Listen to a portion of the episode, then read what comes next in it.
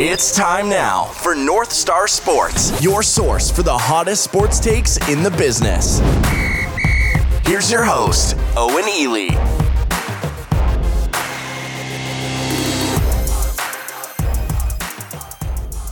Hello, everyone, and welcome to the Owen Elle Show here from the NorthStarSports.media studios uh, here in Minneapolis, Minnesota. It's uh, great to be back with you guys. Uh, as always, I'm Owen Elle, and uh, you know it's been a little bit since we've done a show. It's been uh, about a week and a half. You know, we didn't have the UFC uh, last weekend. And uh, that's because we changed a lot of things while keeping almost everything exactly the same. So this show is no longer called North Star Sports. That's just the company. It's now the the debut episode of the Owen Elle Show. Uh, although it's exactly the same, we didn't do anything. We just changed the name. So it's the same show it always was and always will be, just with a different name. And we named our studio, but it's the same studio. But, you know, big stuff, big stuff. So I just figured I should let everybody know what's going on, you know, all these all these big changes uh, that we've made. But don't worry, you're still gonna get the same old, same old. You know, you're still gonna you're gonna keep getting gold from me. Tell you tell you that much. I'm gonna I'm just gonna come in here every single day. I do a show, so like maybe once or twice a week, and I'm just gonna swing for the fucking fences. You know what I mean? And yeah, sometimes I'll, I'll strike out. Uh, not often though, but you know, I'm gonna mash some fucking taters. I'm gonna mash some dingers. I'm gonna hit some home runs. So, you know, I'm here to I'm here to just get on base today. I gotta be honest with you. Um, you know, I am excited that the UFC is back. You know, it's not the greatest card in the world, but there's some fun fights in here. We're gonna go pretty quickly because my phone is almost dead. But I'm not looking to hit a home run today. If I do, that's fine. But I'm not power swinging today just contact. I got a little speed, so you know if we get if we get a double, if we get an extra base hit, that's fine with me. But I'm just looking to get on base here today. So uh, I don't think we have any housekeeping. The the main card showdown will be today. I don't have picks from anybody, um, but that hasn't stopped me before. So we will have the main card showdown. I have no idea who's going to be taking on who, but you know it is what it is, as Max Holloway would say. Uh, we're also doing this show a little bit late because, you know, the mailman uh, is way too busy delivering and he has other jobs. So the mailman has been putting off doing this show for a little bit. So uh, we already have uh, one result uh, already in, so we can't do the prelim opener. But that's, you know, that's fine. I wasn't. You know, I wasn't looking forward to Ramiz Brahimaj and, and Sasha Palatnikov. So, you know, that's fine with me. We'll skip that and we'll just fly through some of these prelims and then spend a little more time on the main card because the main card is really uh, what matters. So we, will uh, start off here uh, on the prelims. We'll have a fight between Roosevelt Roberts and Ignacio Bahamondes. Uh, Roberts is 10 and 2. Bahamondes is 11 and 4. We'll look at the odds here uh, per the UFC's website because I'm too lazy. Actually, no, I did pull up Odds Shark you know, OddsShark has been there for us, so I will use them instead. Uh, and they have updated their website uh, to make it look really ugly. So actually, I might not be using OddsShark for much longer. Uh, Bahamondes is going to be the minus 160 favorite. Um, should be an interesting fight. Two guys that definitely need a win in the UFC. Roberts is, has been in for uh, maybe two years, two and a half years. You know, he's had some really nice performances uh, like his uh, his finish of Brock Weaver. Uh, but he's also had some fucking stinkers as well, uh, getting finished quickly against Jim Miller. But you know, there, there seems to be something a little bit special with Roosevelt Roberts. So yeah, I think he's a very talented fighter. Uh, both of these guys are really tall for 155, 6'2 for Roberts, 6'3 for Bahamondes.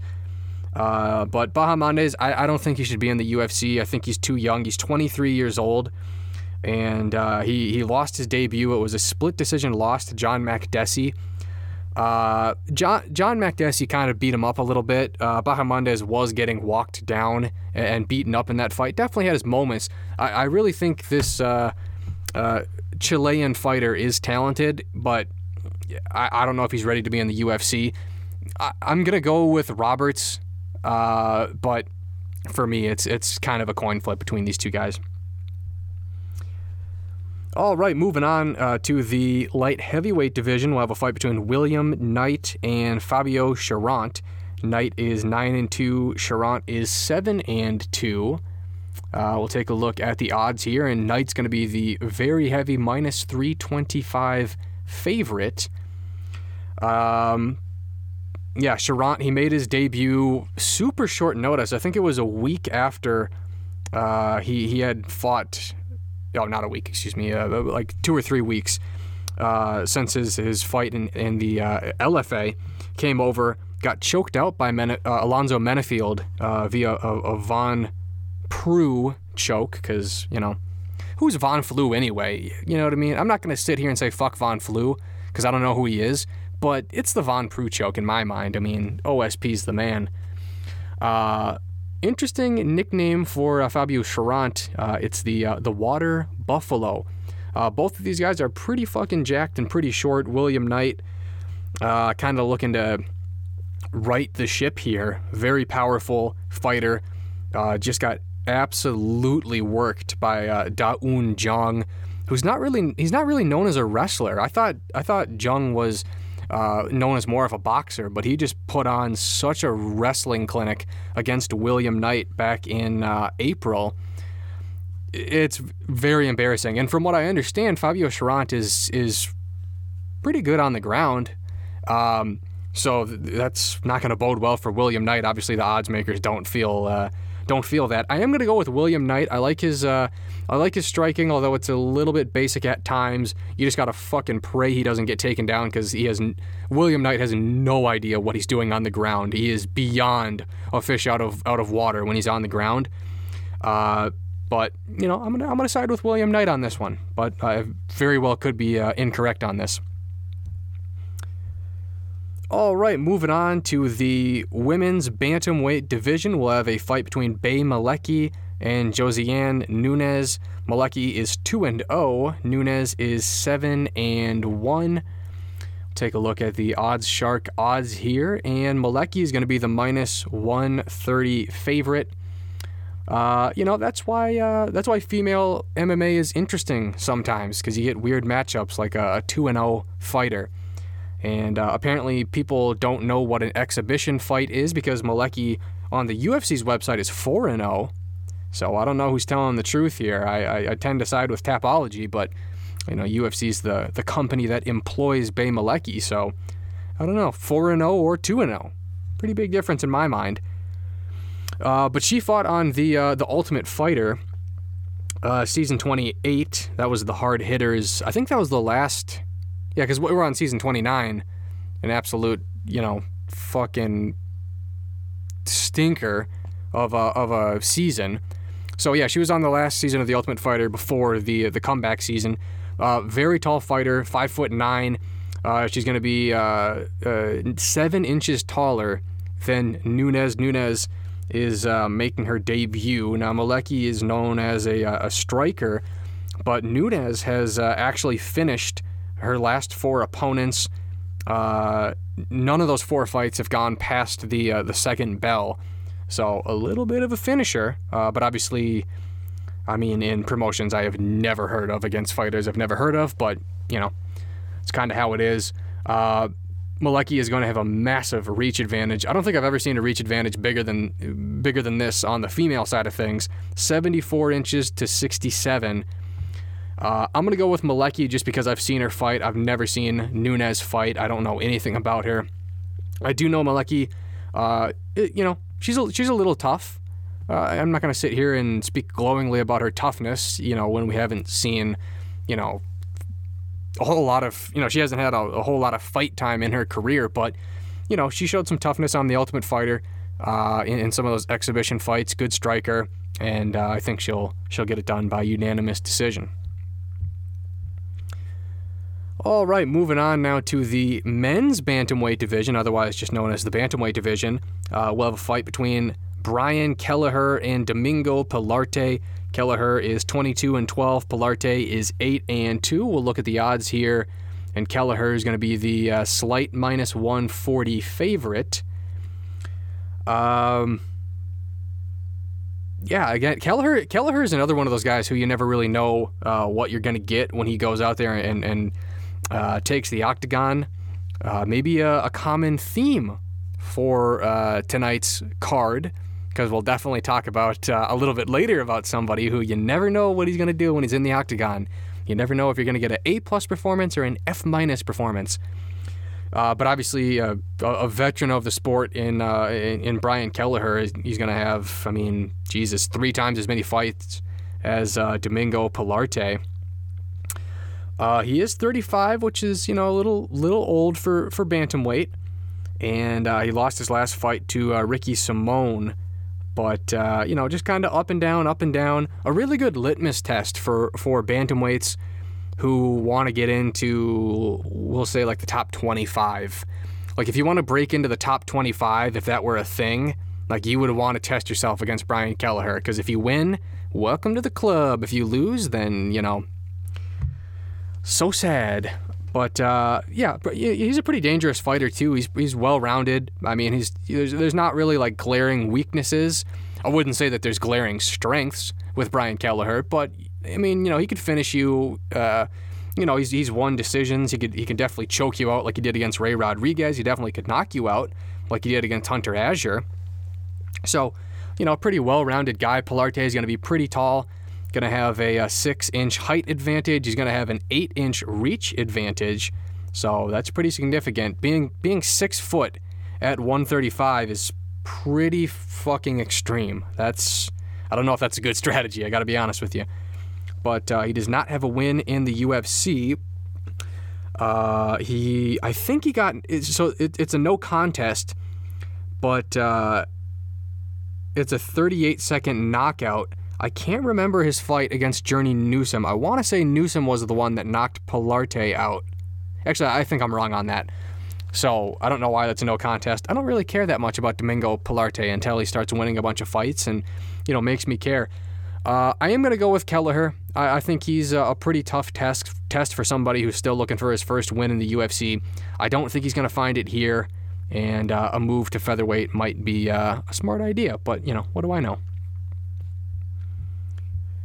All right, moving on now to the featherweight division. We'll have a fight between Luis Saldana and Austin Lingo. Uh, let's see here. Oh, phone just shit out on me.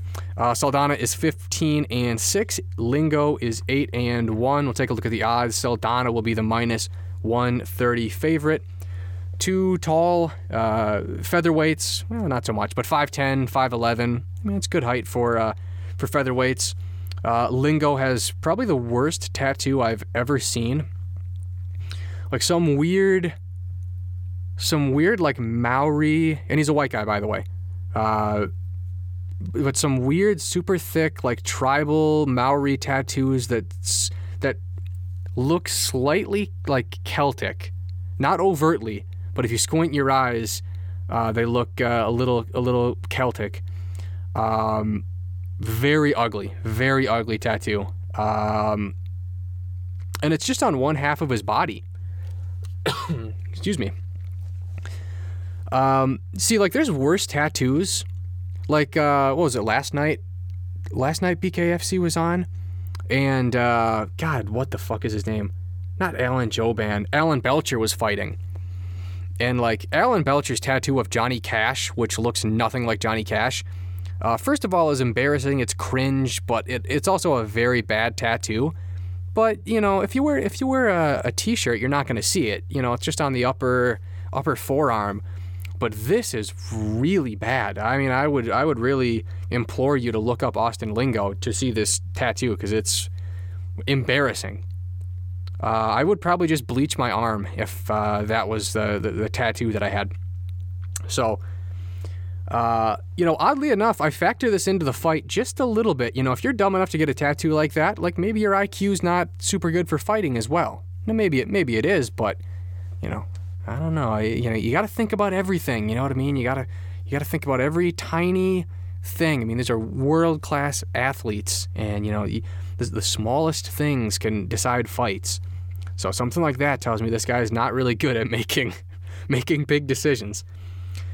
Um, I don't have any uh, hot sports stakes here on uh, either of these fighters. I got to be honest with you.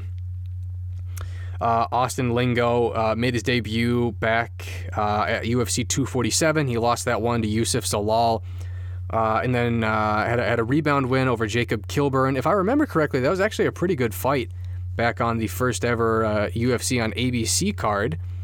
And Luis Saldana, I believe he's been in the UFC uh, before. So he came off the contender series where he beat Vince Murdoch and then got a win over Jordan Griffin. Doesn't really say a whole lot to me. Excuse me. So, uh, you know, I'll just go Luis Saldana on this one. It's very tough picking fights where, uh, you know, it's basically you just look at their regionals and, and try to figure shit out. Uh, oddly enough, that's going to be the prelim headliner. So, you know, I don't know. I don't know why they would put that as the prelim headliner, but you know, whatever. Uh, now moving on to the main card opener. In the uh, flyweight division, we'll have a fight between Alexandre, Alexander Pantoja, Alexandre Pantoja. I don't know. I'm not fancy. I'm not. I'm not French. I'm not. You know, Portuguese. I don't. You know. I, don't. I don't believe in floral stuff like that. Alexander Pantoja is what I'm going with. Uh, takes on Brandon, the uh, the Raw Dog Royval. A just an A, an A nickname. I was gonna go A plus, but just A. Very good nickname. Uh, so Pantoja is going to be 23 and 5. Royval will be 12 and 5.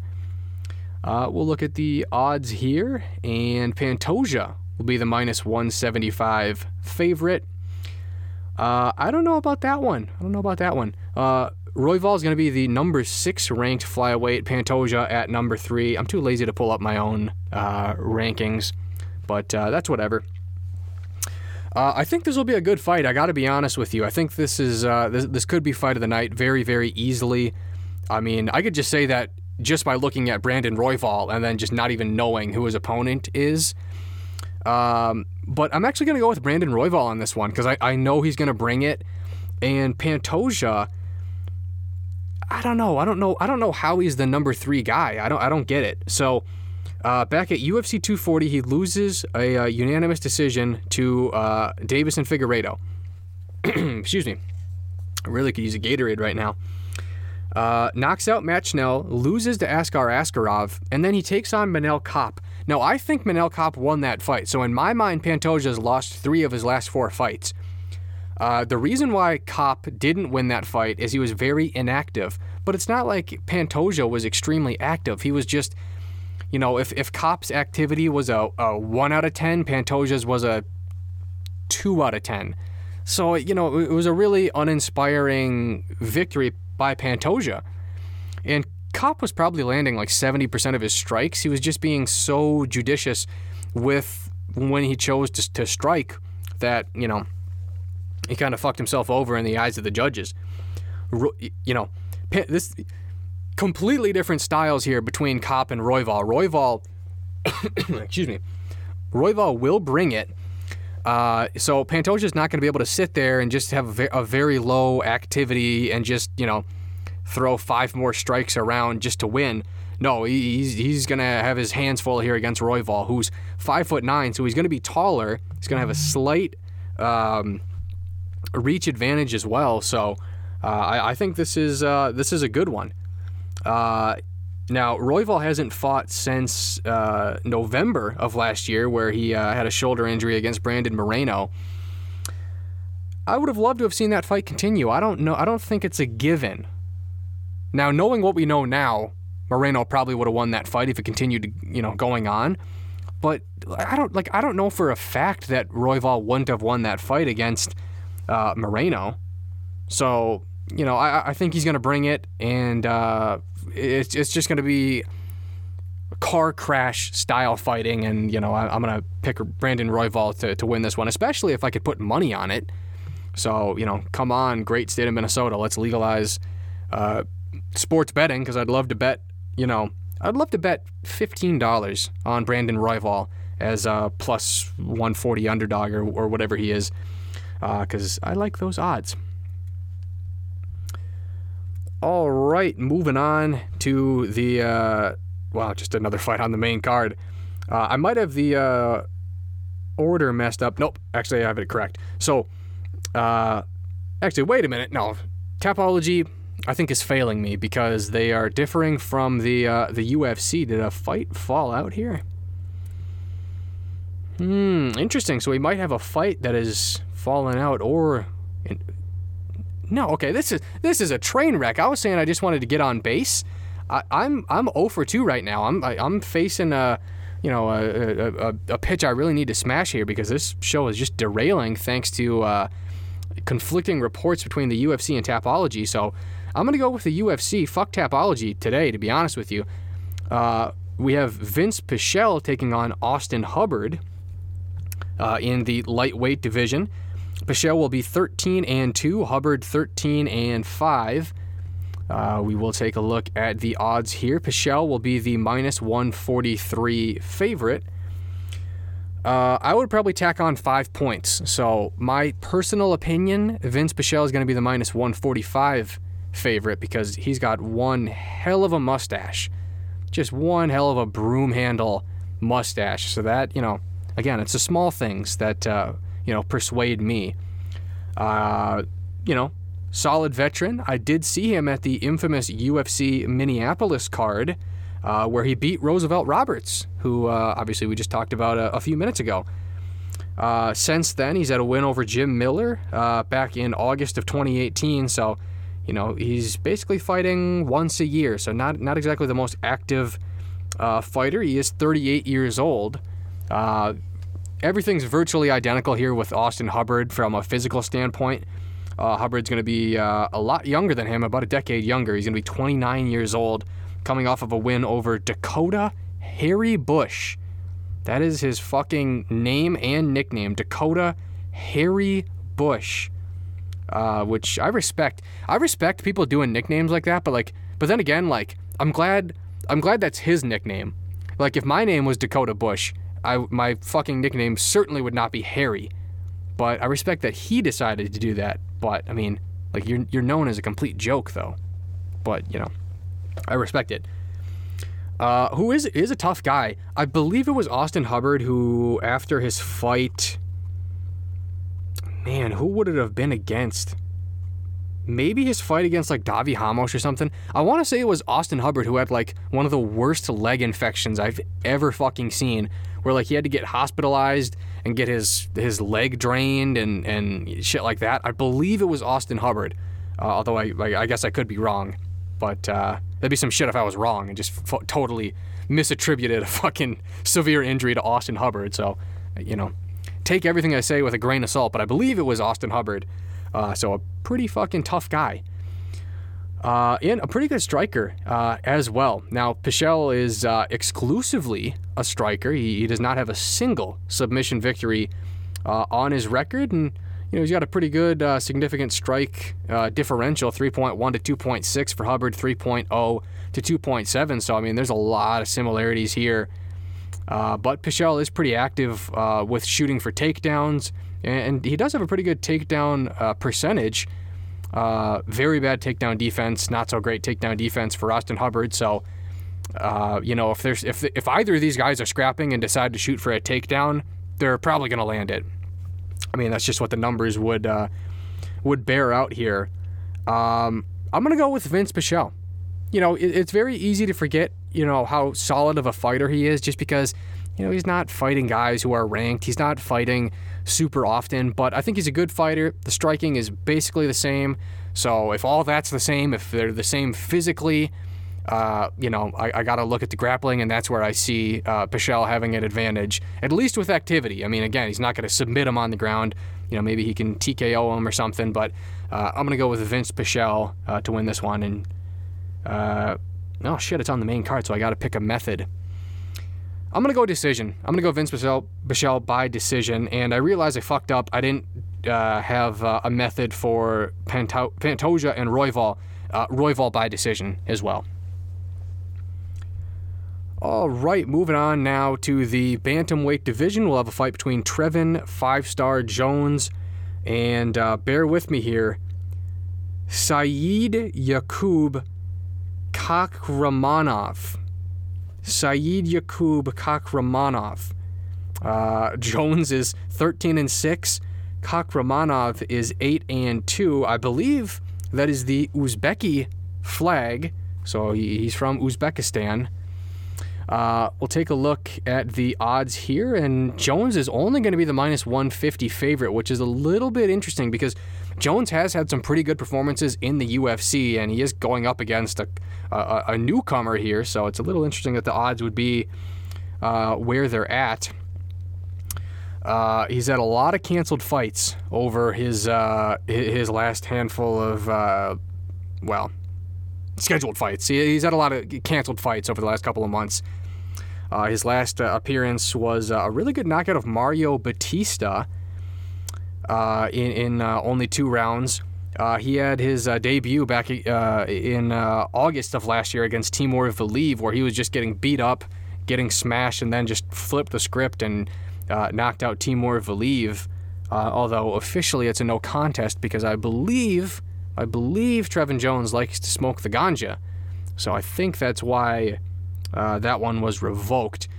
Now, I know nothing about Saeed Yakub Kakhramonov because not, not even the UFC, they don't have his picture, they don't have his record, they don't have anything on this guy. So let's let's let's see what Tapology has to say about him. So he uh, he fights uh, out of Uzbekistan.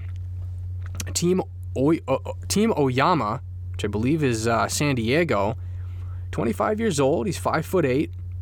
Uh, he went to Ellsworth Community College. So you know, I, I can't think of any other Ellsworth Community College other than the one in uh, Ellsworth, Wisconsin. So kind of a local guy. So it makes me want to go for him now, even though he's you know from Uzbekistan. Uh, two fight winning streak. Uh, he, he fought in the uh, PFL. He's fought uh, in CFC, CFFC, excuse me. Uh, and uh, he's a finisher. But I mean, a lot of people are finishers on the fucking regional scene, so that's not it's not unique. I'm gonna go with Trevin Jones by knockout round round one knockout. Sure, why not? I was gonna go round two, but we'll go round one knockout. Trevin Jones is a pretty fucking good striker uh, for where he's at, you know, in in in the uh, bantamweight totem pole. So very tough debut. So I'm gonna go with Trevin Jones on this one.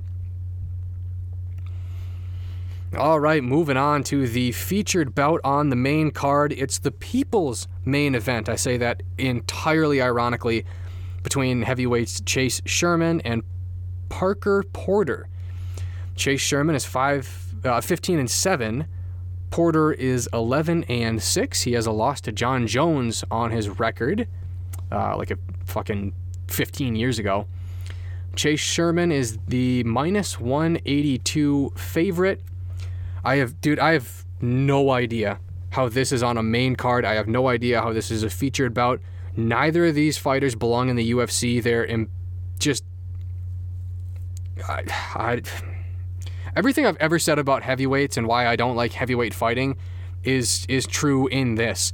It's just two obese guys with no skill who can punch hard, which is not special. Anybody who weighs 265 pounds can punch hard. In fact, it would actually be impressive if you if it would actually be impressive if you weighed that much and didn't punch hard.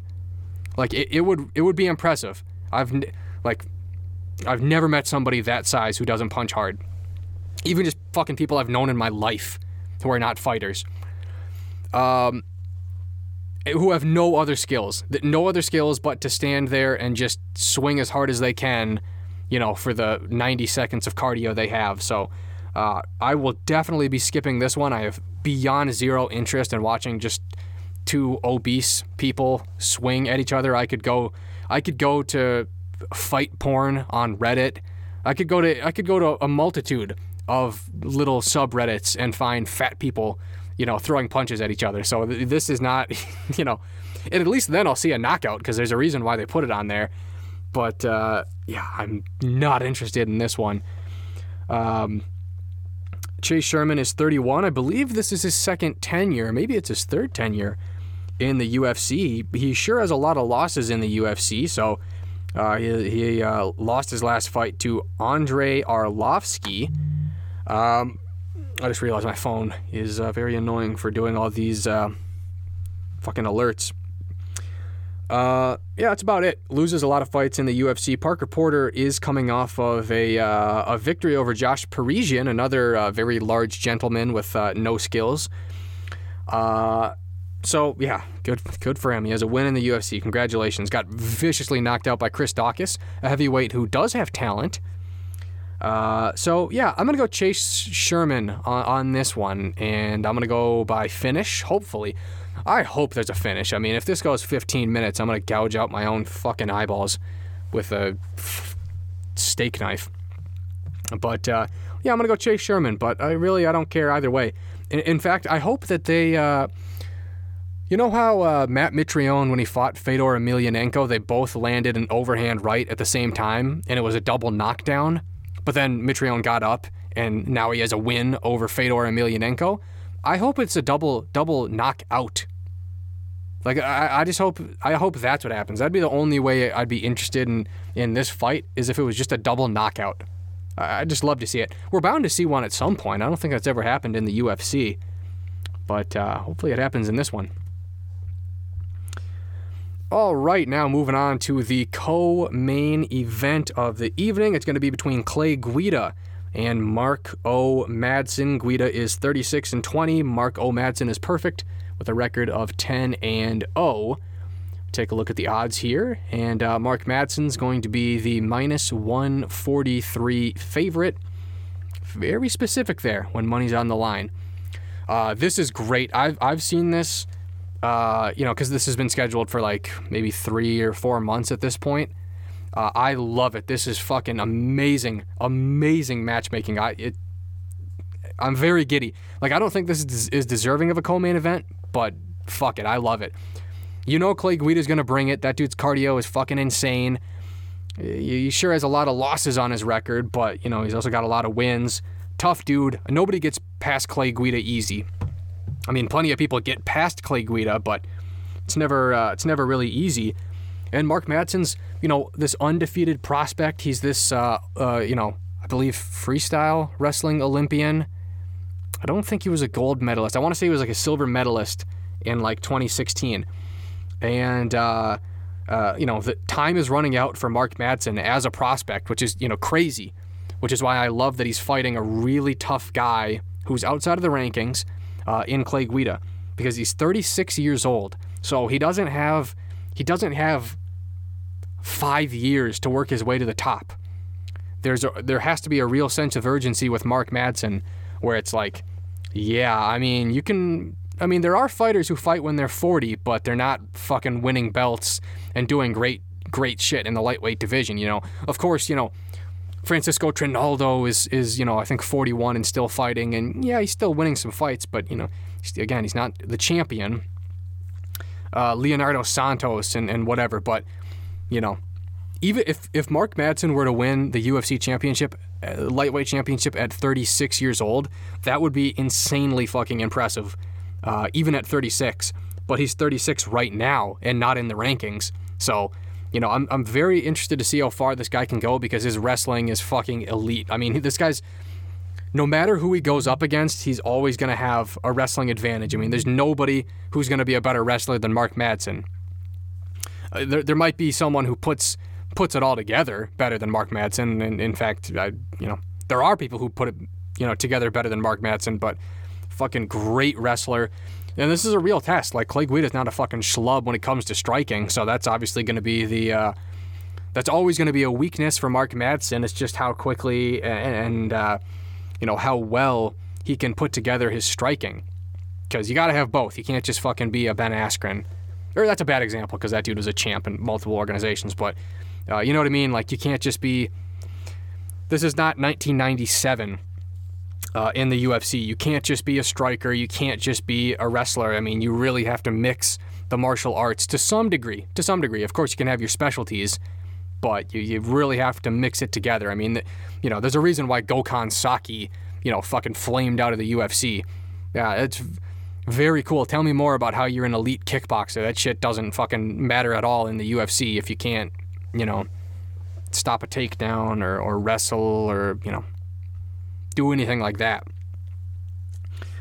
Uh, that being said, I think th- I think this is going to be a pretty fucking close fight. Like I don't think anybody's going to run away with it here. Uh, I am going to go Mark Madsen to win this one. Uh, I think he's more talented, has way less miles on the uh, on the treads.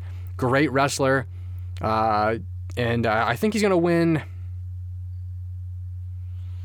I want to say by decision because it's you know, it's Clay is tough, but he, he has been finished a lot in uh, his in his fights. Now mostly by uh, by TKO, but he, he he has been finished several times by submission.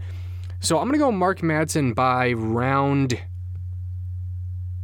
round one submission. I, I think he finishes it early, well not early in the first round, but I think he finishes it early in the fight. But maybe maybe very late in the first round. With, with, with under a minute left in the first round, I think Mark Madsen chokes him out because Clay Guida is going to have a lot of energy. Uh, probably best to get him when he's uh, not super sweaty, uh, and uh, you know he's very susceptible to getting choked out. So uh, I think may- maybe Mark Madsen strikes with him for a little bit. I don't think literally the first thing he's going to do in the in the fight is shoot for a takedown, but I think he gets him down, uh, and, and, Guida probably doesn't get back up and, and just uh, gets choked out. So, again, Mark O. Madsen by first round submission. All right, moving on now to the main event of the evening. It's going to be in the middleweight division between Jared Cannonier and Kelvin Gastelum. Cannonier is 13 and 5, Gastelum is 17 and 7 take a look at the odds here, and they definitely have grown uh, over the last few hours, maybe maybe even the last couple of days. Uh, according to uh, opening, Cannonier is going to be the minus 230 favorite. Uh, obviously, discrepancy between some of the sports books. A lot of them have them closer to the minus 150, minus 140 range. Uh, that would be Bovada, Bet Online, Intertops, and uh, sports betting. So you know, a little bit of discrepancy there. I think it's fair to have Cannonier as the favorite, and you know, I think this I think this is a, a good matchup. I think it's a good good opportunity for both of these fighters. Uh, I, I think there will be some urgency because Kelvin Gastelum has been losing a lot of fights recently. Uh, you know, he's actually very quickly. I was going to say slowly but surely, but actually very quickly sliding out of the of the top 15. I mean, you know, he had the loss to Izzy, a loss to Till, a loss to Hermansson in 78 seconds, a rebound win over Heinisch, and then a loss to Whittaker. Now, those are good fighters, but you're going to fight good fighters in the UFC. So, uh, you know, anybody who wants to make an excuse like, oh, well, you know, those are great fighters, you know, okay, you're not going to fight bums in the UFC. So, you know what I mean? It's not, it's not an, it, you, you still lost four of five. It doesn't matter who the fuck you lost those two, you lost four out of five. It's I'm not going to say it's literally irrelevant, but it's almost quite literally irrelevant who you lose or win to, you know, at the end of the day. Or actually lose to, I, you know, because you could win against, you know, a lot of bums, but you know, losses are losses. You cannot fucking rack those up in the UFC, whether or not you're you're up high or certainly if you're down low. so you know, but Kelvin Gastelum keeps filling in uh, somewhat late notice for a lot of these uh, main events, but eventually, if you keep fucking losing losing them, you're not going to get them. Uh, like I really think this might be the beginning of the end for Gastelum. Gastelum if he loses. I understand he's 29, but man, he's losing a lot of fights. And Jared Cannonier, you know, he was the shit. He was rising up, took that L against uh, Robert Whittaker, and you know, if he beat Whittaker last year, he might have got a title shot and you know, now he's sitting here. He's 37 years old. Again, it's it's kind of the same spot as Mark Madsen, where it's like you're running out of time. You are running out of time. So you know, if Cannonier loses to Gastelum, that tremendously hurts his ability to to ever get to the UFC title. I mean, you know, even if you fight very quickly, you're probably still looking at four months in between fights, and then you know you have to look at the landscape of the middleweight division and hey, is there a you know, is there has everybody above me already had a title shot? Is there anybody else that they could give a title shot to? And then politics comes in, and it's just it's all very very uncertain. But if you if you keep winning, obviously that's a good thing. So he, he needs a win here. A win over Gastelum is not going to do him a whole lot in the rankings.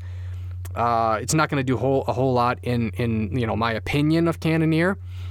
But uh, I think the UFC really respects Kelvin Gastelum, so perhaps internally, Gastelum's one of those guys like an RDA or or someone like that, where you know if if you, if you beat that person, you get a lot of respect, you know, from the UFC, and ultimately, it only matters what the UFC thinks about you because they're the ones who are signing your checks and uh, and doing the matchmaking. So a very very big opportunity f- here for uh, Cannonier. And uh, you know, I think I think uh, it, it's fair to have him be the favorite in this fight, and I am going to pick Jared Cannonier uh, to win this one. I just think he's the better fighter. Uh, he's he's far more consistent, so I think it is entirely possible that Kelvin Gastelum wins this fight. Kelvin Gastelum, I would even say, is more talented than Jared Cannonier, but Gastelum is so fucking inconsistent that I just I don't know, man if if A plus Kelvin Gastelum shows up, if the Kelvin Gastelum that showed up against Izzy, now I understand it was a loss, but if that Kelvin Gastelum shows up, he's gonna win. He's gonna win, plain and simple. But I don't fucking know. Is the D minus Kelvin Gastelum? Well, actually, just F. Is the F F Kelvin Gastelum that showed up against Jack Hermansson gonna show up against Cannonier? Okay, well in that case, he's gonna get fucking flatlined. So it's just, man, I don't know. The the uh, Kelvin Gastelum spectrum just runs the whole fucking gamut, dude. It runs the entire fucking length. So I don't know what I'm gonna get. Um, but I would say because Cannonier is very uh, consistent, we know he's a good striker. We know he's powerful. Uh, you know, he's he's pretty poised for a guy who really hasn't been on the big stage for that long. You know, toiling away at heavyweight, toiling away at light heavyweight. He's only really been relevant in the middleweight division since his uh, win over Anderson Silva back in May of 2019. So he really only has two years of like two years and two or three fights of big time experience, but he's remarkably poised. So, um, for those those reasons, I like Jared Cannonier. Uh, it's interesting because it's five rounds, so you know we've never really seen Cannonier go five rounds. Uh, yeah, because he went three. He went three with Whittaker and got kind of beat up a little bit. So I don't think he's ever been beyond the end of the third round. So, you know, that's a little interesting because Kelvin Gastelum does have championship experience. He has fought in a lot of main events. He has gone five rounds before. Uh, not that cardio is is a concern with Jared Cannonier. It's just we've never we've never really seen it to that extent. So it is a question mark. It is a question mark. Maybe it's unfair to, to question it, but you know, if we haven't seen it, uh, it'll be interesting. But can Kelvin Gastelum not get knocked out in 25 minutes against Jared Cannonier? I think there's a lot of uh, uh, questions that we're going to find out. But you know, I'm going to go with uh, Mr. Crystal Man, uh, Jared Cannonier. He has the power of uh, the rocks. He has the power of the crystals. I don't fuck with people who fuck with crystals, so that's you know if that's Jared's thing, that's his thing, and uh, you know I can't really argue with him. You know, outside of the Whittaker performance, I mean those crystals have uh, served him well. So I'm gonna end up going. Well, let's take a look here at Kelvin Gastelum. Hmm, he's pretty susceptible to getting choked out but he's never been finished with strikes before. You know, I'm going to say it goes five rounds. I'm going to say it goes five rounds. Kelvin's got a thick head. He, he's got he's got a big head. He's a big guy. He can take some he can take some damage. We saw it in the Adesanya fight. If Adesanya doesn't finish Gastelum in 25 minutes, uh, I don't think Cannonier will. Could be wrong, but I don't think Cannonier will. So we're just going to go uh, unanimous decision, and I, I think it's going to be pretty one-sided uh, in favor of Cannonier. Uh, but you know, even in a lot of losses, Gastelum still has some moments, but let's just hope we don't get uh, we don't get the bad version of Kelvin Gastelum for uh, you know viewership's sake. So again, Cannonier unanimous decision. All right, with that, uh, we'll wrap it up here. So again, you could follow me on Twitter at Owen Elle MN. You could follow uh, the Mailman on Twitter at Owen the Mailman. Uh, North Star Sports on Twitter at North Star MIN. Uh, check out our website at northstarsports.media. We will have the main card showdown uh, in uh, the matter of uh, in a matter of a couple of hours. And uh, thanks for tuning in, everybody.